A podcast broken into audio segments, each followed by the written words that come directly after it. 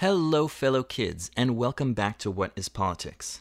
For the past few episodes, we've been looking at the political left and right.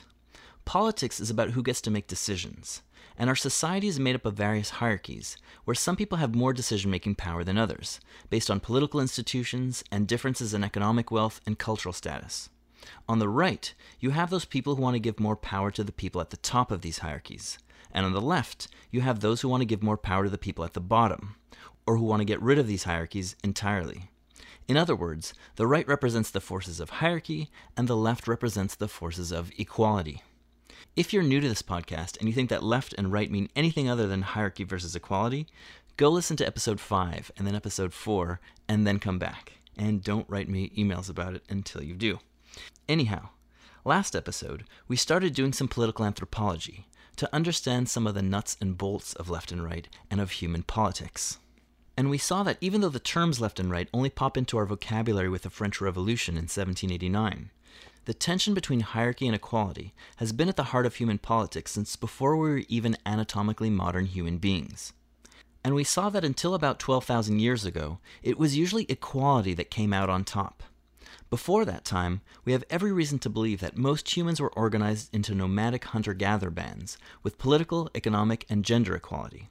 And then after 12,000 years ago, hierarchical societies start appearing everywhere and spreading like wildfire all across the world, until we get to today, where almost everyone is part of a hierarchical society, and there are only about 100 or 200,000 people still left as egalitarian foragers, foraging being another word for hunting and gathering.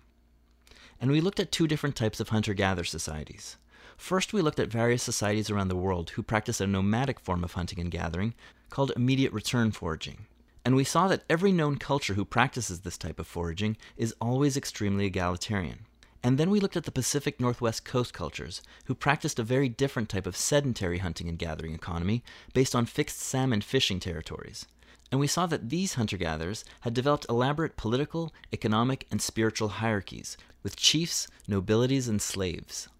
And we saw that what makes immediate return hunter-gatherers so egalitarian, and what made Pacific Northwest coast societies so hierarchical, has everything to do with the relative bargaining power of the various actors in these societies.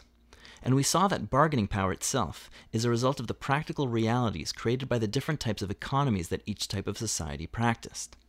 The practical realities of nomadic immediate return foraging are such that there's just no way for anyone to dominate anyone else, or to accumulate more wealth than anyone else, which isn't true of the sedentary economies of the traditional Pacific Northwest coast.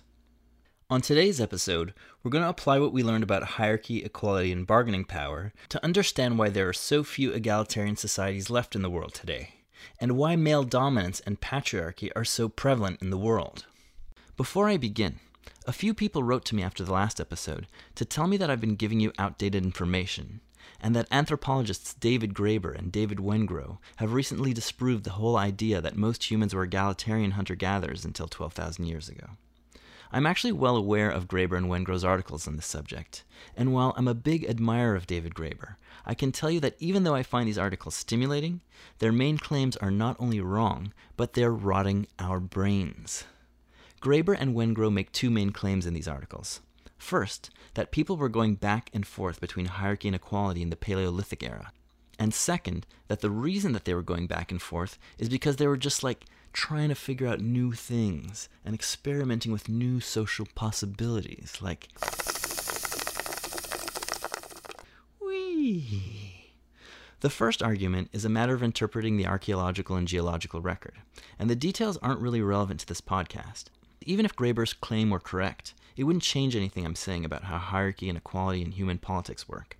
So I'll address them in a Q&A bonus episode. Basically, the climate was fluctuating too wildly during the Paleolithic for hierarchy to be possible or functional outside of exceptional microclimates, though this was likely happening more frequently towards the end of the Paleolithic. I'll post an article by Doron Schulnitzer in the show notes on this. There's also a really interesting and growing body of evidence from human physiology that strongly suggests that humans evolved in an egalitarian context. I'll save that for its own episode, but I'll put in an article by Camila Power in the show notes that summarizes some of these arguments. Anyhow, the really awful part of Graeber and Wengrow's articles is their second argument, where they claim that the reason that people move from hierarchy to equality, or vice versa, whether in the past or in the present, is because they're just experimenting. This is the heart of their thesis and their political project, and it's making everyone who reads it stupid, and it's taking away our ability to understand human politics. The whole reason that I started doing these political anthropology episodes is to counter nonsense like this. I was actually writing Graeber a friendly email about these articles when he tragically died, so I don't know what his reaction would have been to my critiques, which I'll now be presenting as part of this episode. Unlike Graeber and so many anthropologists and historians and political theorists, what we're doing in this series is that we're looking at hierarchy and equality and other questions about culture, history, and politics through a materialist lens. In other words, we're working on the assumption that people don't just organize into hunter-gatherer bands or kingdoms or republics because they have particular values, or because some particularly clever person decided to become a king or to invent democracy, or because people did a bunch of ayahuasca and thought it would be trippy to do social experiments. We're working on the assumption that people organize into these different configurations because there are material and practical conditions that push us into making certain choices and into accepting certain compromises. And we're also assuming that the values that people have, that we have, are shaped by the same material circumstances that shape our social structures and our political institutions. And we're not just making these assumptions based on some gut feeling or ideology. We're making these assumptions because we see it play out over and over in the anthropological record in so many ways, which we'll see as we go along.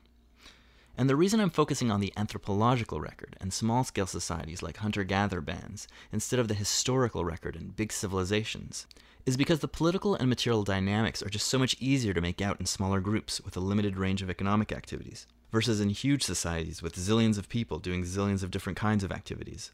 It's like how you want to learn how atoms and molecules and basic compounds and basic chemistry works before you can figure out what's going on in a giant radioactive toxic waste dump full of different chemicals reacting together in all sorts of ways at the same time. In Graeber and Wengrow's articles, they look at how some societies from recent times, like the Inuit, or the Pacific Northwest Coast peoples, or the Nambikwara, shift from more hierarchy to more equality seasonally. And they compare these cultures to some archaeological finds, which suggest that there were some societies with social hierarchy in the Paleolithic era. And they conclude that ancient hunter-gatherers and recent hunter-gatherers and other societies were and are shifting between hierarchy and equality because they're, quote, self-consciously experimenting with different social possibilities, unquote. No. People shift from more hierarchy to more equality seasonally because people are shifting to different economic activities seasonally. And these different activities create certain practical realities, which change the level of relative bargaining power between different people and groups from season to season.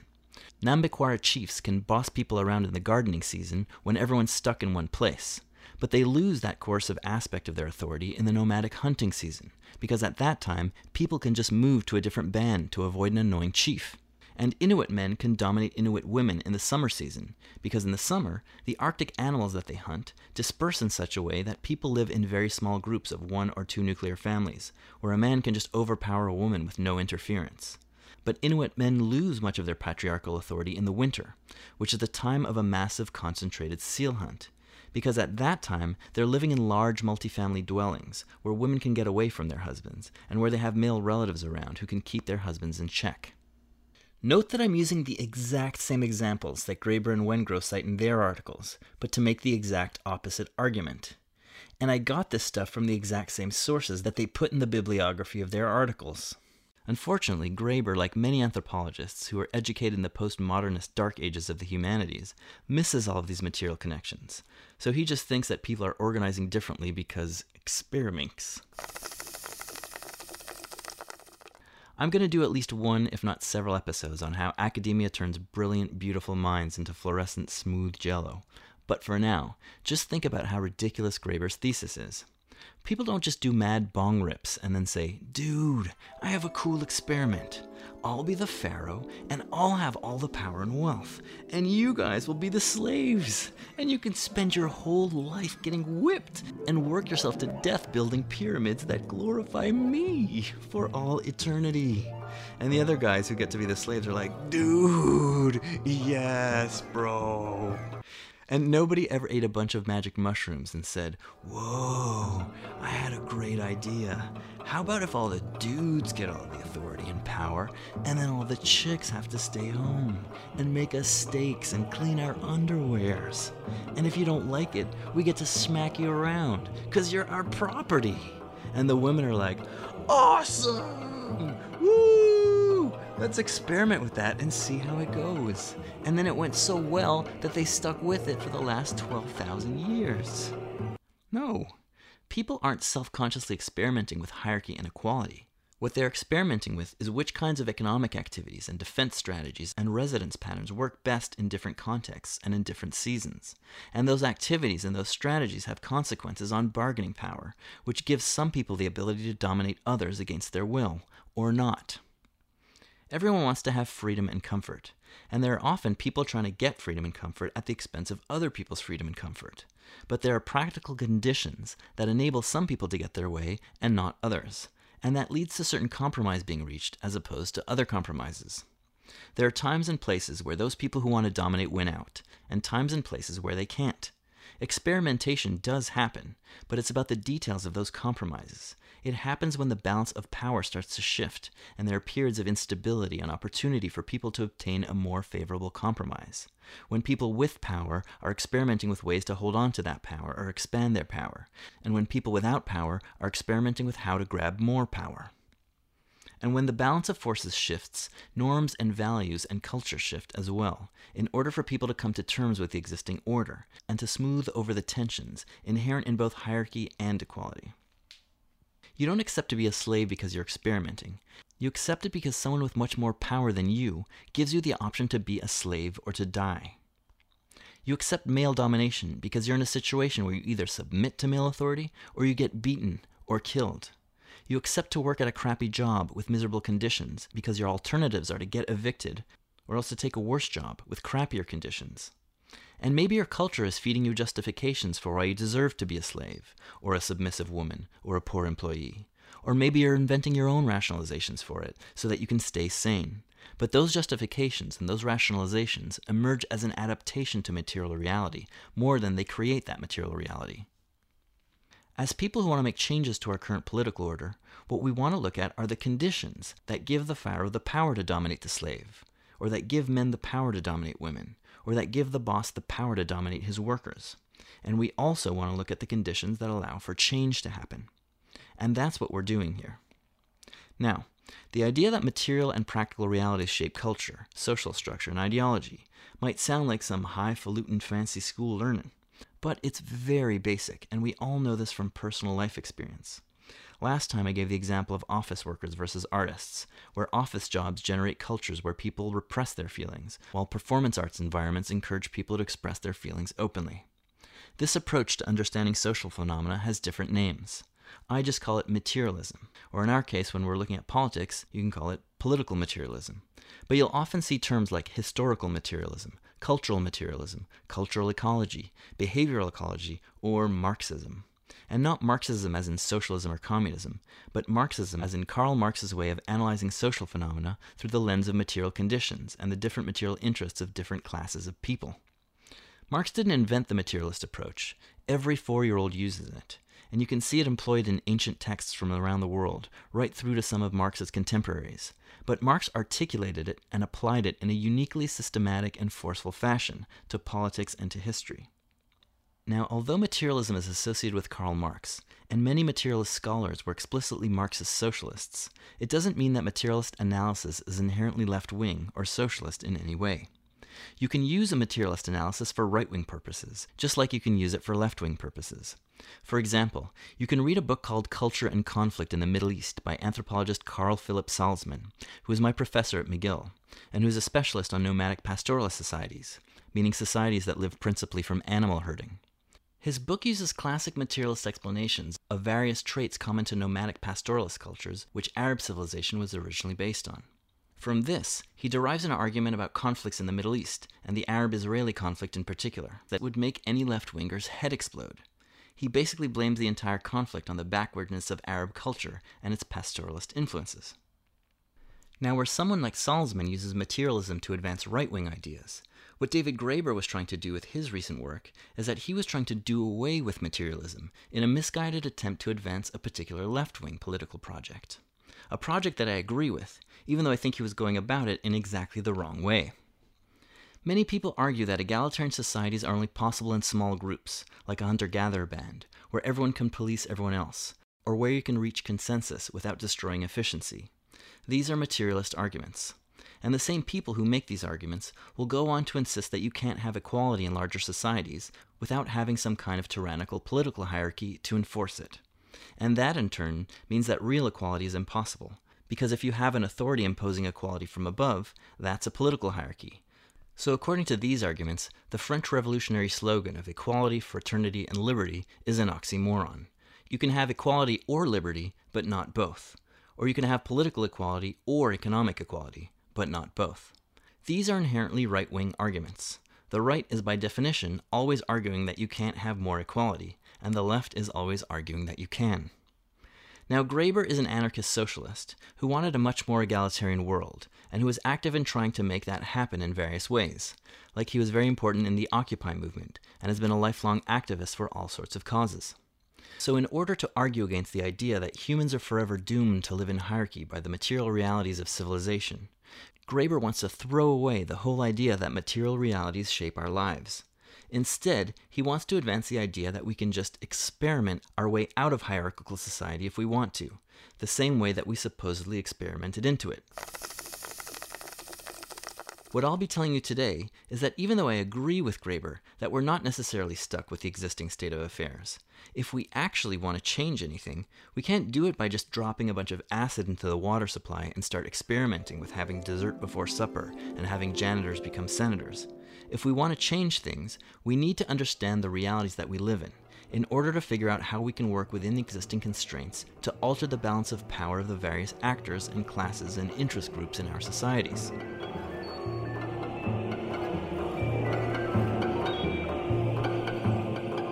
So the first question that I want to address is, why is the world today almost entirely hierarchical?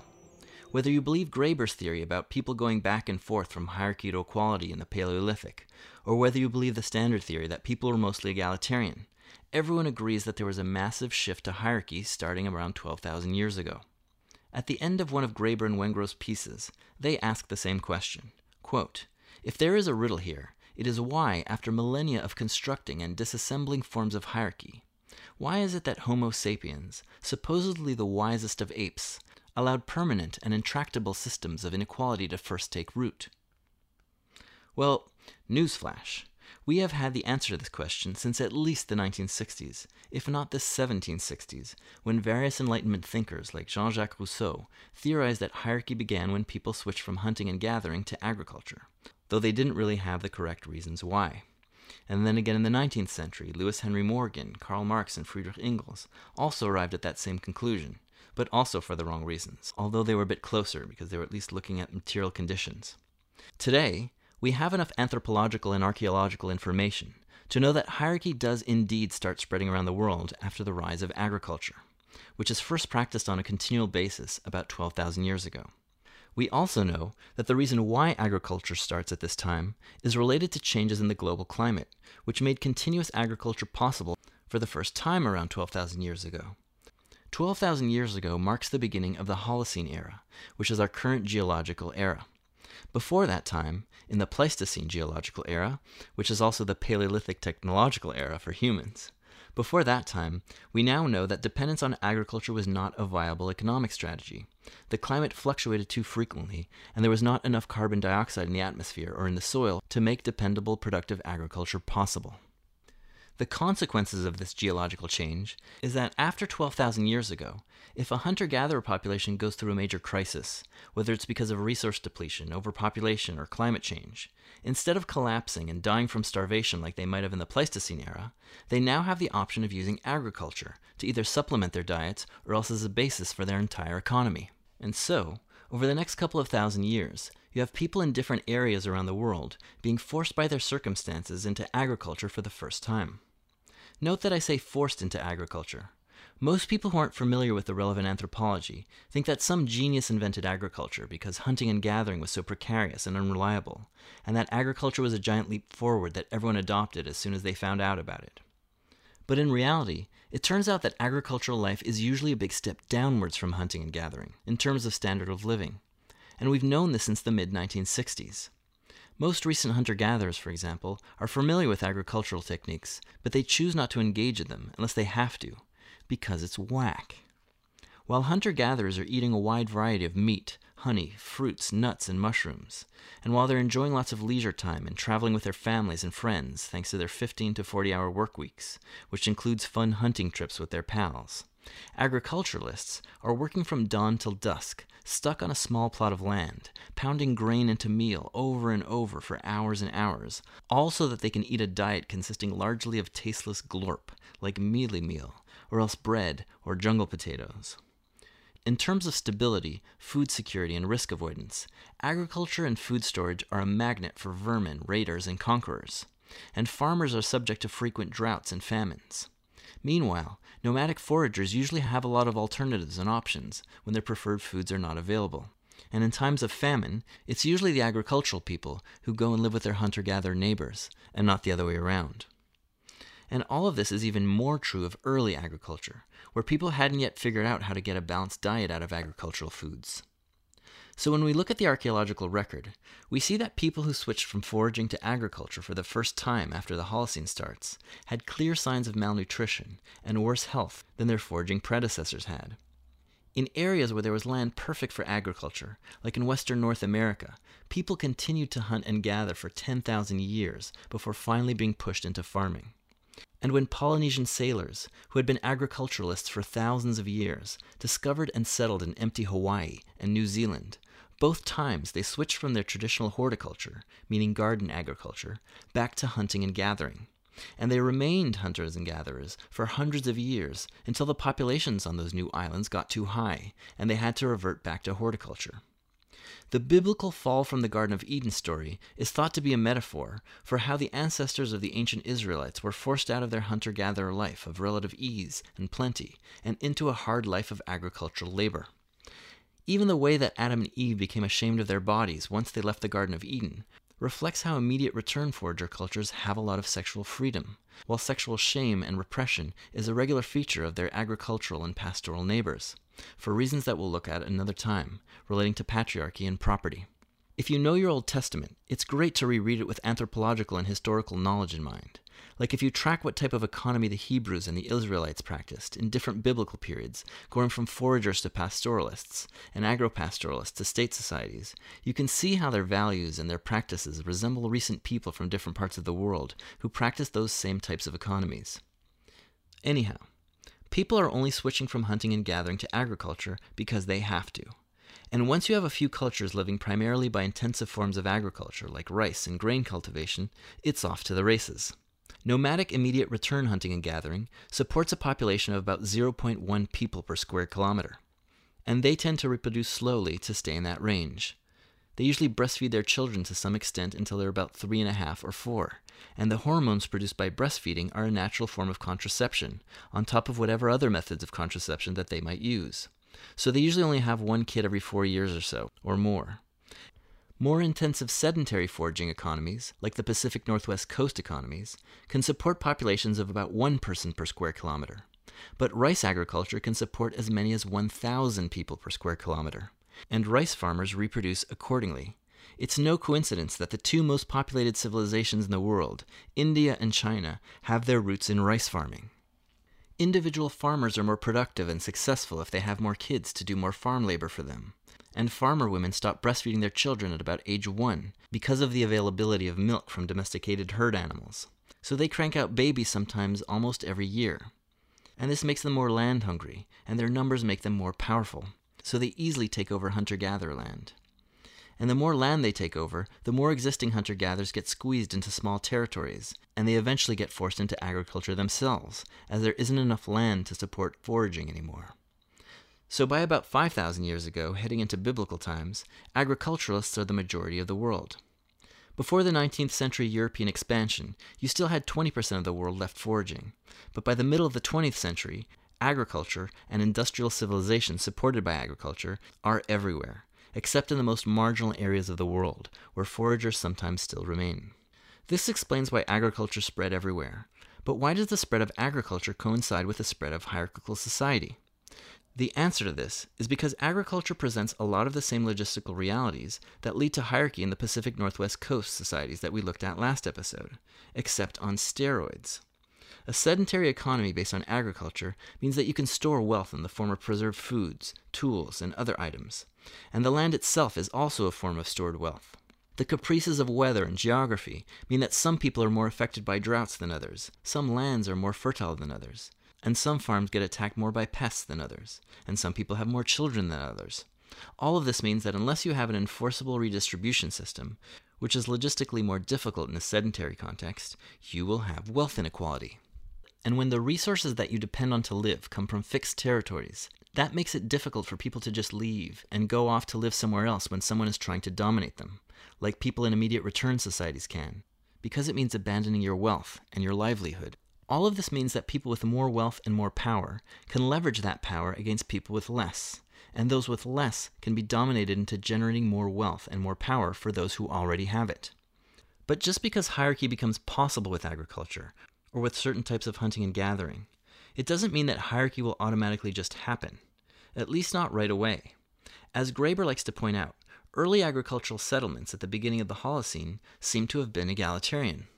We see that the houses are all the same size in these settlements, and we see that the evidence for wealth inequality sometimes only shows up centuries later. This makes sense, because egalitarianism is a core value in immediate return forager cultures, and we see today that when people are pushed out of hunting and gathering and into agriculture or wage labor, they try to hold on to those values as much as they can. But we also see that those values and practices clash with the realities and incentives of the new economic activities and living arrangements that they've shifted to. And values shift along with that reality over time, as the balance of power changes, and egalitarianism isn't so easy to enforce anymore, or so easy to adhere to. Equality, like hierarchy, needs to be enforced in order to hold together, whether it's by deliberate policy or by natural conditions. There are natural innate forces within all of us, pulling towards hierarchy and towards equality, depending on our interests, and our needs and circumstances, and our learned and innate proclivities. When equality isn't working for you, you'll tend to want more inequality in your favor. And when you're at the short end of a hierarchy, you'll tend to want more equality. When work is hard and stressful, and there aren't enough resources to go around to make everyone happy, the social mechanisms that enforce egalitarianism start breaking down. Sharing is a lot less attractive when it means that everyone gets an equal, insufficient share, even to people who are brought up with a deep egalitarian ethic. We saw, for example, last episode that fiercely egalitarian Kalahari hunter-gatherers sometimes break out into fights over the division of meat when there isn't enough to go around.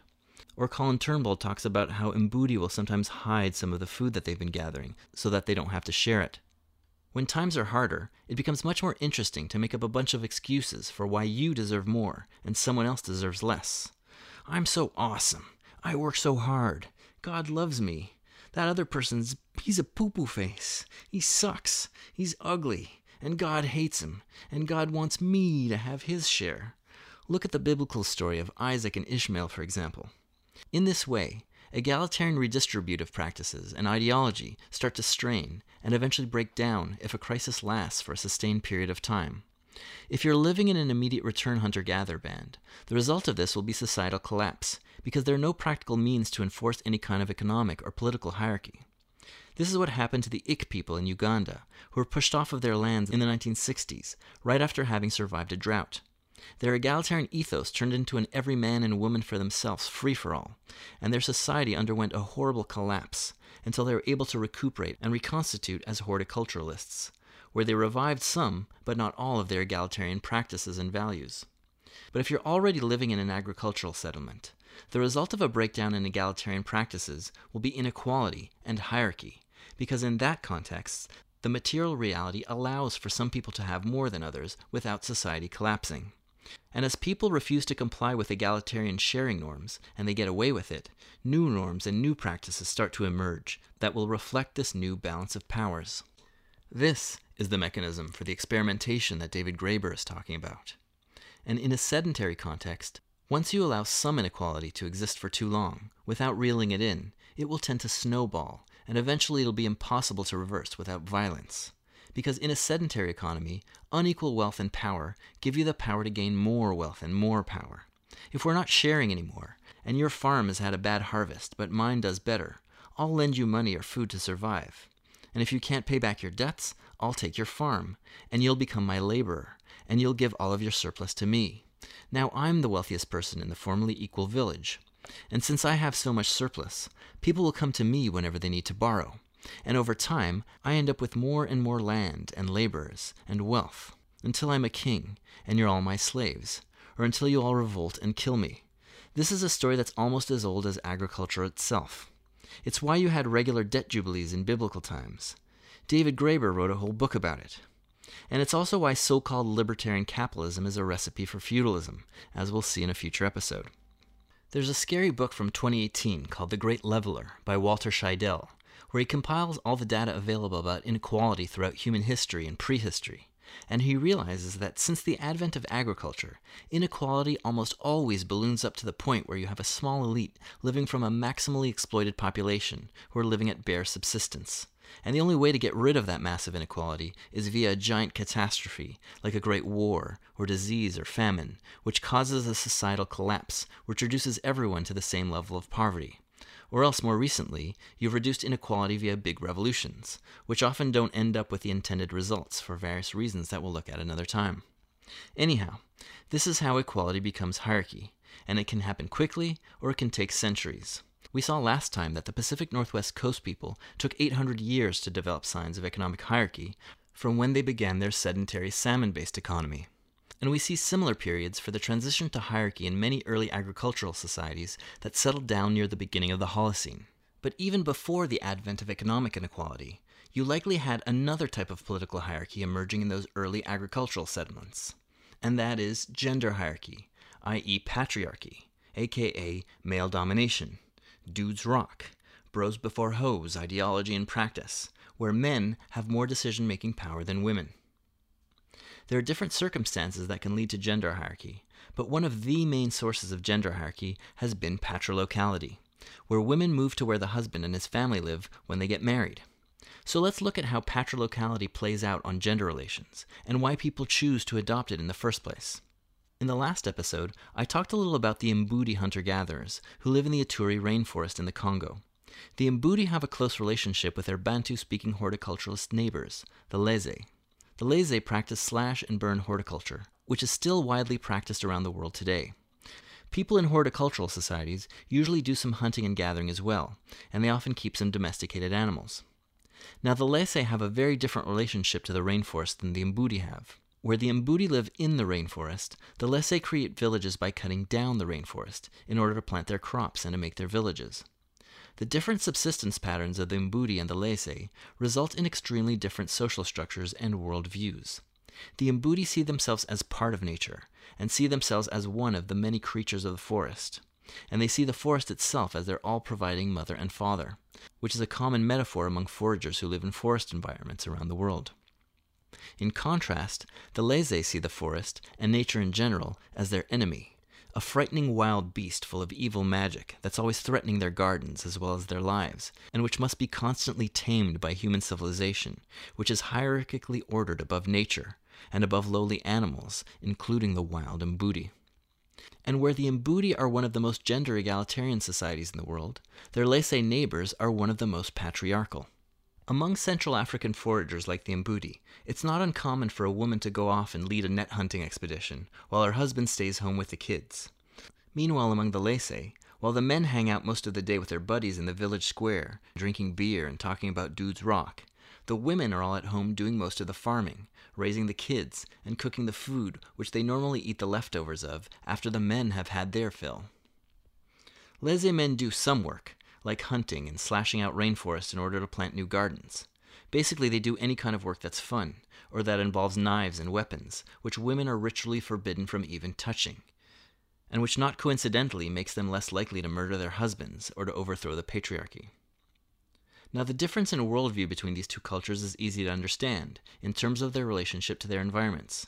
The Mbuti economy is based on getting whatever they want from nature, while Lese horticulture is a never-ending battle against nature.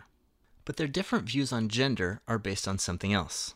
In terms of gender ideology, Mbuti men and women complain about each other, but also consider each other to be equals, if sometimes competing equals. Meanwhile, in Lese culture, men are associated with civilization, and order, and agriculture, and women are associated with nature, and dark forces, and chaos, kind of like a Jordan Peterson lecture.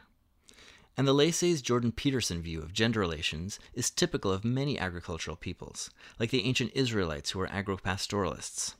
Those archetypes of man equals order and civilization versus woman equals chaos and nature aren't universal the way that Peterson makes them out to be, but they are typical of cultures with an agricultural and patriarchal background, which is most industrialized societies, which makes them seem universal if you don't know your anthropology. Now, gender hierarchy doesn't come into existence because people believe in Jordan Peterson archetypes. People believe in those archetypes because gender hierarchy exists. And gender hierarchy exists because the material conditions that people live in give men power over women. How so? Let's check it out. In any society, we usually want to avoid inbreeding. I say usually because there are exceptions, which of course have material origins, based on the need to hold on to property and power. But that's for another episode. So to avoid inbreeding, someone usually needs to move away from their family to get married. The new couple will have some options. They can move to the wife's area, which we call matrilocality, or to the husband's area, which we call patrilocality, or to a new place altogether, like we do in most industrial civilizations, which you call neolocality. Or they'll stay with their respective families and only hook up for some sex and gifts, which is called duolocality. Or there's avunculocality, where the couple goes to live with the mother's brother. And when there's no rule, when couples can just go wherever they feel like it, you call that ambilocality. And there are no other rules for postmarital residence practiced by human societies. Just these 6 options. Even though you can imagine a rule where people go live with their mother's sister or father's brother or father's sister, etc., no society has any such rule. And different societies choose one or another of these 6 patterns and no others for specific practical reasons. And then, the choice that they make has huge unintended consequences for gender relations. Patrilocality, where men stay with their birth families, and women leave theirs to go live with their husband's family, is one solution which almost always results in male domination and patriarchy. Why? And why do most cultures choose patrilocality instead of one of the other options? Strict patrilocality is generally favored when your village or your herd or territory is likely to be raided or attacked on short notice, particularly by neighboring communities. Women can be effective fighters and hunters in some societies, but in general, men are on average better or more reliable fighters, given that they're 15% bigger than women, and they're not likely to be out of fighting form for long periods due to being pregnant or having given birth recently. And if you have to fend off a lot of attacks, it makes sense to have many related males who grew up together and who know each other well in your area, as they will tend to make a better snap fighting force than unrelated men who don't know each other well.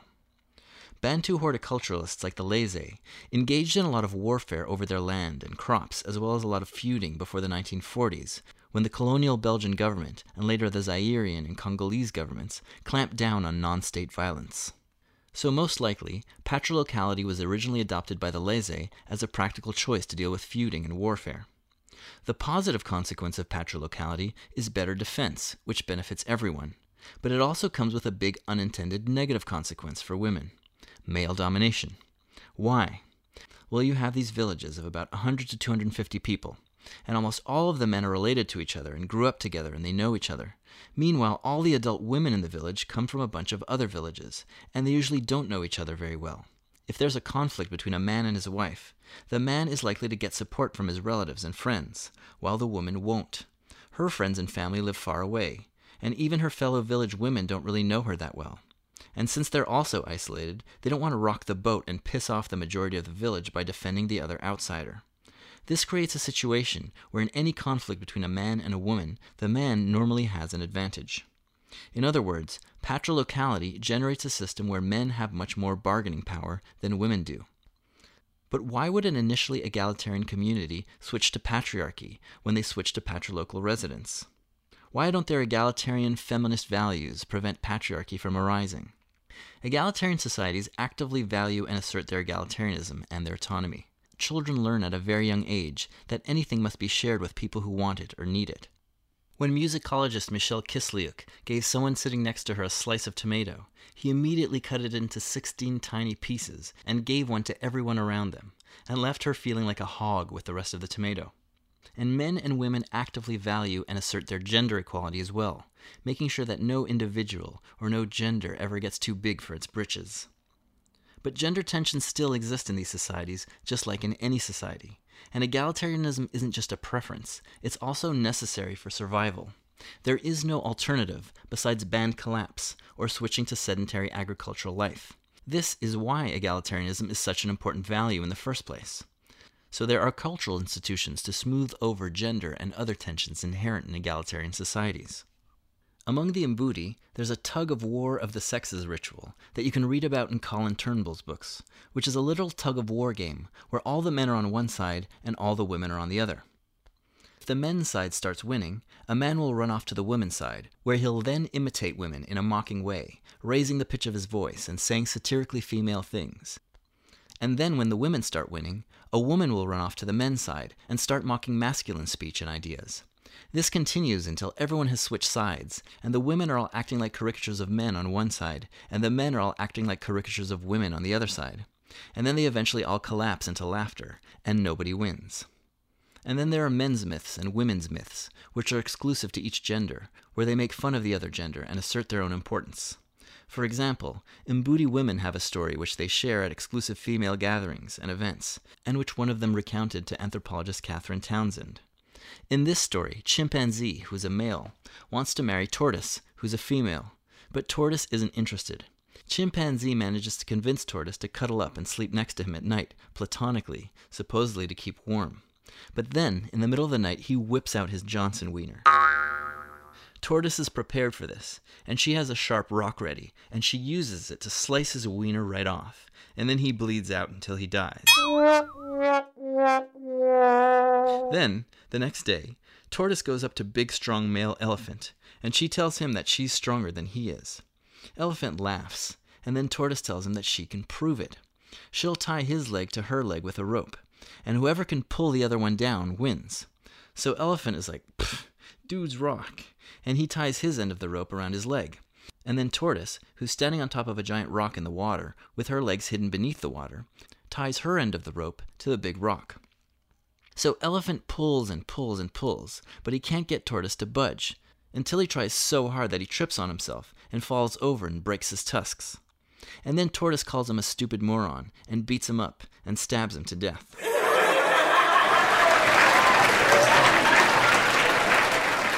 So the point of this story is that while men might be physically stronger, their arrogance and their stupid libidos are their big weaknesses, and women are smarter, and they can beat any man with their wits and with caution, and if necessary, with a sharp rock. And men have their own stories which they tell each other, which denigrate women and flaunt male attributes. And men and women often keep the gender balance via male and female organizations and secret societies, which establish the coalitions that they need to assert their power and keep each other in check. Jerome Lewis talks about how among the Mbengele, the women's organization exiled an excellent hunter because he was too boastful, which is considered a dangerous threat in egalitarian societies. Among Aka foragers, who are closely related to the Mbuti, women sing songs that make fun of men in public, in front of mixed audiences, with lyrics like, "The penis gives birth to nothing, only urine," or "The penis can't compete, it's already dead, vagina always wins." And sometimes men have a sense of humor about this, but other times they don't. These performances are often a barometer of gender relations at any given time, depending on what's going on. For example, in periods when the Aka are living deep in the rainforest, where they do their traditional nomadic hunting and gathering, gender relations are usually better.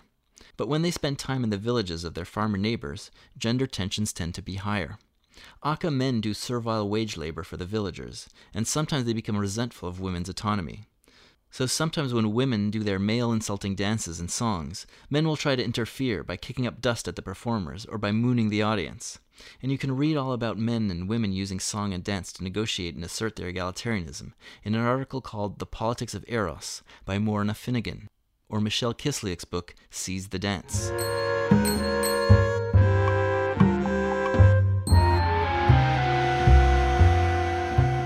So you have gender equality and gender cooperation, but you also have tension and competition. and where material conditions don't provide any means for anyone to get a material advantage over anyone else, this competition is effective at keeping everyone in check and maintaining the balance. Just like in the tug-of-war game where no one side can ever win. No one side can ever win the real-life tug-of-war. It's always a tie. But once you're in a situation where you have patrilocal residence, the material conditions are now such that men will almost always win the real-life tug-of-war. And as people eventually become aware of this, it also informs their behavior. Men won't be so stoic about controlling themselves anymore, and women will be afraid to fight back so boldly as before. And thus, egalitarian norms break down, particularly in times of hardship and crisis. Think about our own society. We know that when people go through periods of unemployment and other hard times, marriages break down, divorce rates skyrocket, as do incidents of domestic abuse. In an agricultural setting, where divorce is difficult or impossible for various practical reasons, people are often stuck in these marriages, and resentments are seething and boiling beneath the surface for years. And even in good times, a lot of agriculture is in and of itself a difficult and stressful condition. In immediate return foraging, most of the work is somewhat enjoyable, but in agriculture, most of the work that needs to be done is boring and strenuous, and their diet often isn't very rewarding, which was especially the case in early agriculture. So people are not well nourished, and they're working hard, and they're stuck in the same place all the time. If you've ever had a shitty low-wage job where you're working 60 hours a week and barely able to pay for your dried ramen noodles or for your rent in a crappy run-down rat trap apartment in the middle of nowhere, you have an idea of what this feels like. So imagine that you have a gender-egalitarian early agricultural society that has adopted a patrilocal residence pattern because they keep getting raided by their neighbors. At first, the men and women are sharing their work and other burdens equally. Or maybe the men are doing the harder work, since they're stronger. Men are pounding cassava leaves all day, and digging in the gardens, and doing some hunting. And women are doing domestic work and childcare, and a lot of the gathering, as well as some small game hunting. And everyone is kind of stressed out, and not very well nourished, and they're frustrated. And one day, during a particularly bad year, where everyone is hungry, a husband and wife are bickering about something, and tensions that have been bubbling under the surface for months explode, and the husband does something that would have been unthinkable before. He smacks his wife. Now, physical altercations between men and women are known to happen in egalitarian forager societies. Among the Aka, it's almost always the women who physically attack men, and never the other way around. And in most egalitarian societies, if a man does lose control and hits a woman, the woman will just hit him back, and then some. And the man will restrain his response, because if he doesn't, his wife's friends and relatives, male and female, will rush in to back her up, and he'll face other social consequences. But in this case, nothing happens. All of the husband's childhood friends and relatives are around, but none of the wife's are. Plus, all these men are having the same frustrations with their wives, and the same arguments and disputes as he's having. Aren't women so annoying with their nagging and demands and needs when we men are working so hard and we're not getting enough to eat or even getting any credit or respect? The tug of war is in full force. Men are more antagonistic to women than ever, and women are more antagonistic to men than ever. But because of the new residence situation, men now have all the power. And over time, once the men start to realize that there's no real consequences for hitting their wives, they don't restrain themselves when their wives hit back. They do it again, and more often, and they realize that in any conflict with their wives, they're very likely to be the winner. And the wives realize this as well, and the men leverage this as a threat to win more concessions and more compromises from the women. You know what? I'm going to do all the fun work, like the hunting, and I'm going to go hang out with my buddies, and you can pound cassava all day long and dig in the garden. And don't you dare talk back to me. And if a woman fights back with weapons or poison, all his brothers and childhood bros rush in to stop her and attack her or kill her. And when there's no one to keep you in check, your worldview and the worldview of people in the same situation as you goes unchallenged and goes off the rails. And soon rituals and myths and ideologies start to reflect this. The male point of view dominates with no response from the women, who just seethe in silence and fear. Women's outbursts are irrational. Men's outbursts are justified. Women are chaotic and emotional and unreasonable, and they need to be tamed and controlled by men, just like man needs to control nature. And women are witches who want to poison us and cast dark magic on us, and they must be banned from touching weapons or collecting potentially poisonous berries or mushrooms. And women who are isolated and oppressed with no effective means of asserting themselves often are interested in poisoning the men that rule them and in casting dark magic on them, as it's the only way of escaping them or of retaliating. And thus gender egalitarianism falls away, and patriarchy becomes institutionalized, and men teach their daughters that they're polluted and chaotic, and that they deserve to work in the gardens all day to make up for the sins of Eve, and women come to believe it as well to some extent, and if they're not able to assert themselves and express themselves in the exclusive female gatherings, they lose that sense of entitlement to equality that you need to keep fighting for your rights. And they also get rewarded if they comply with patriarchy, which makes them invested in their own oppression. David Graeber was right to say that people experiment with social forms and that they make conscious choices. But the choices and the experiments that we make are severely constrained and informed by bargaining power, which is determined by the practical realities of our environment, our economy, as well as our history and our culture.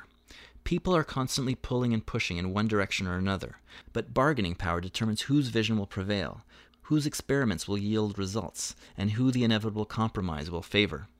And you can see this if you look around the world, where you'll see that people in very similar situations end up with very similar cultural institutions.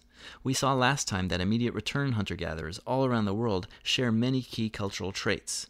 And you can also see the same thing with other types of societies that live in very similar situations. For example, nomadic pastoralists are always patrilocal and patriarchal, because animal herds are always a prime target for raiding. So you'll see all sorts of similarities between traditional nomadic pastoralist societies, whether they're African Maasai, European Lapps, Mongolians, Bedouin, or ancient Israelites. Some people, like David Graeber, seem to see this whole line of materialist thinking as extremely disempowering and deterministic, to the point where it's practically become a taboo in cultural anthropology departments. Doesn't it suggest that there's nothing that we can do to change our political situation? Doesn't it take away our agency? If material conditions determine our social structures and our political hierarchies, how can we ever improve our lives besides waiting for material realities to change? The answer is that if we understand our material conditions, we can engage in informed, organized, and concerted action to change those conditions and to change the balance of power.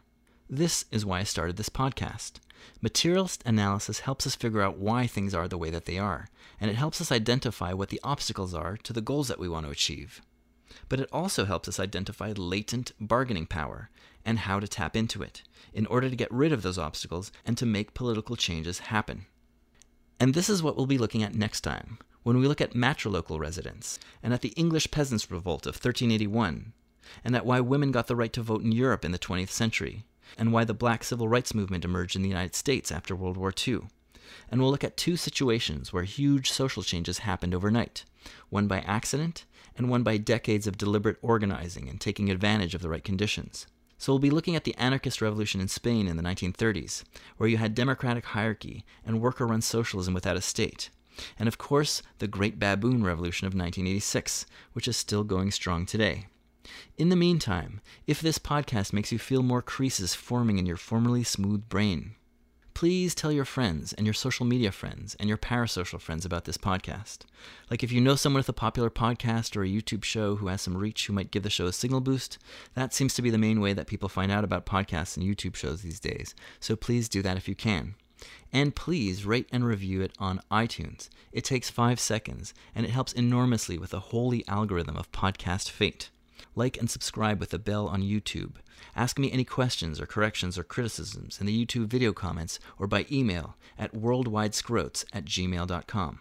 And send me some of that Patreon money so that I can keep doing this enormously labor-intensive endeavor. Because it usually takes me so long to produce an episode, I'm currently charging per episode and not per month. I'm going to start doing some interview episodes and other fun stuff, but no matter how many episodes I put out, you won't be charged more than 12 times a year, maximum. Make sure to check out the show notes for a full bibliography of everything I talked about in this episode. And until next time, see ya!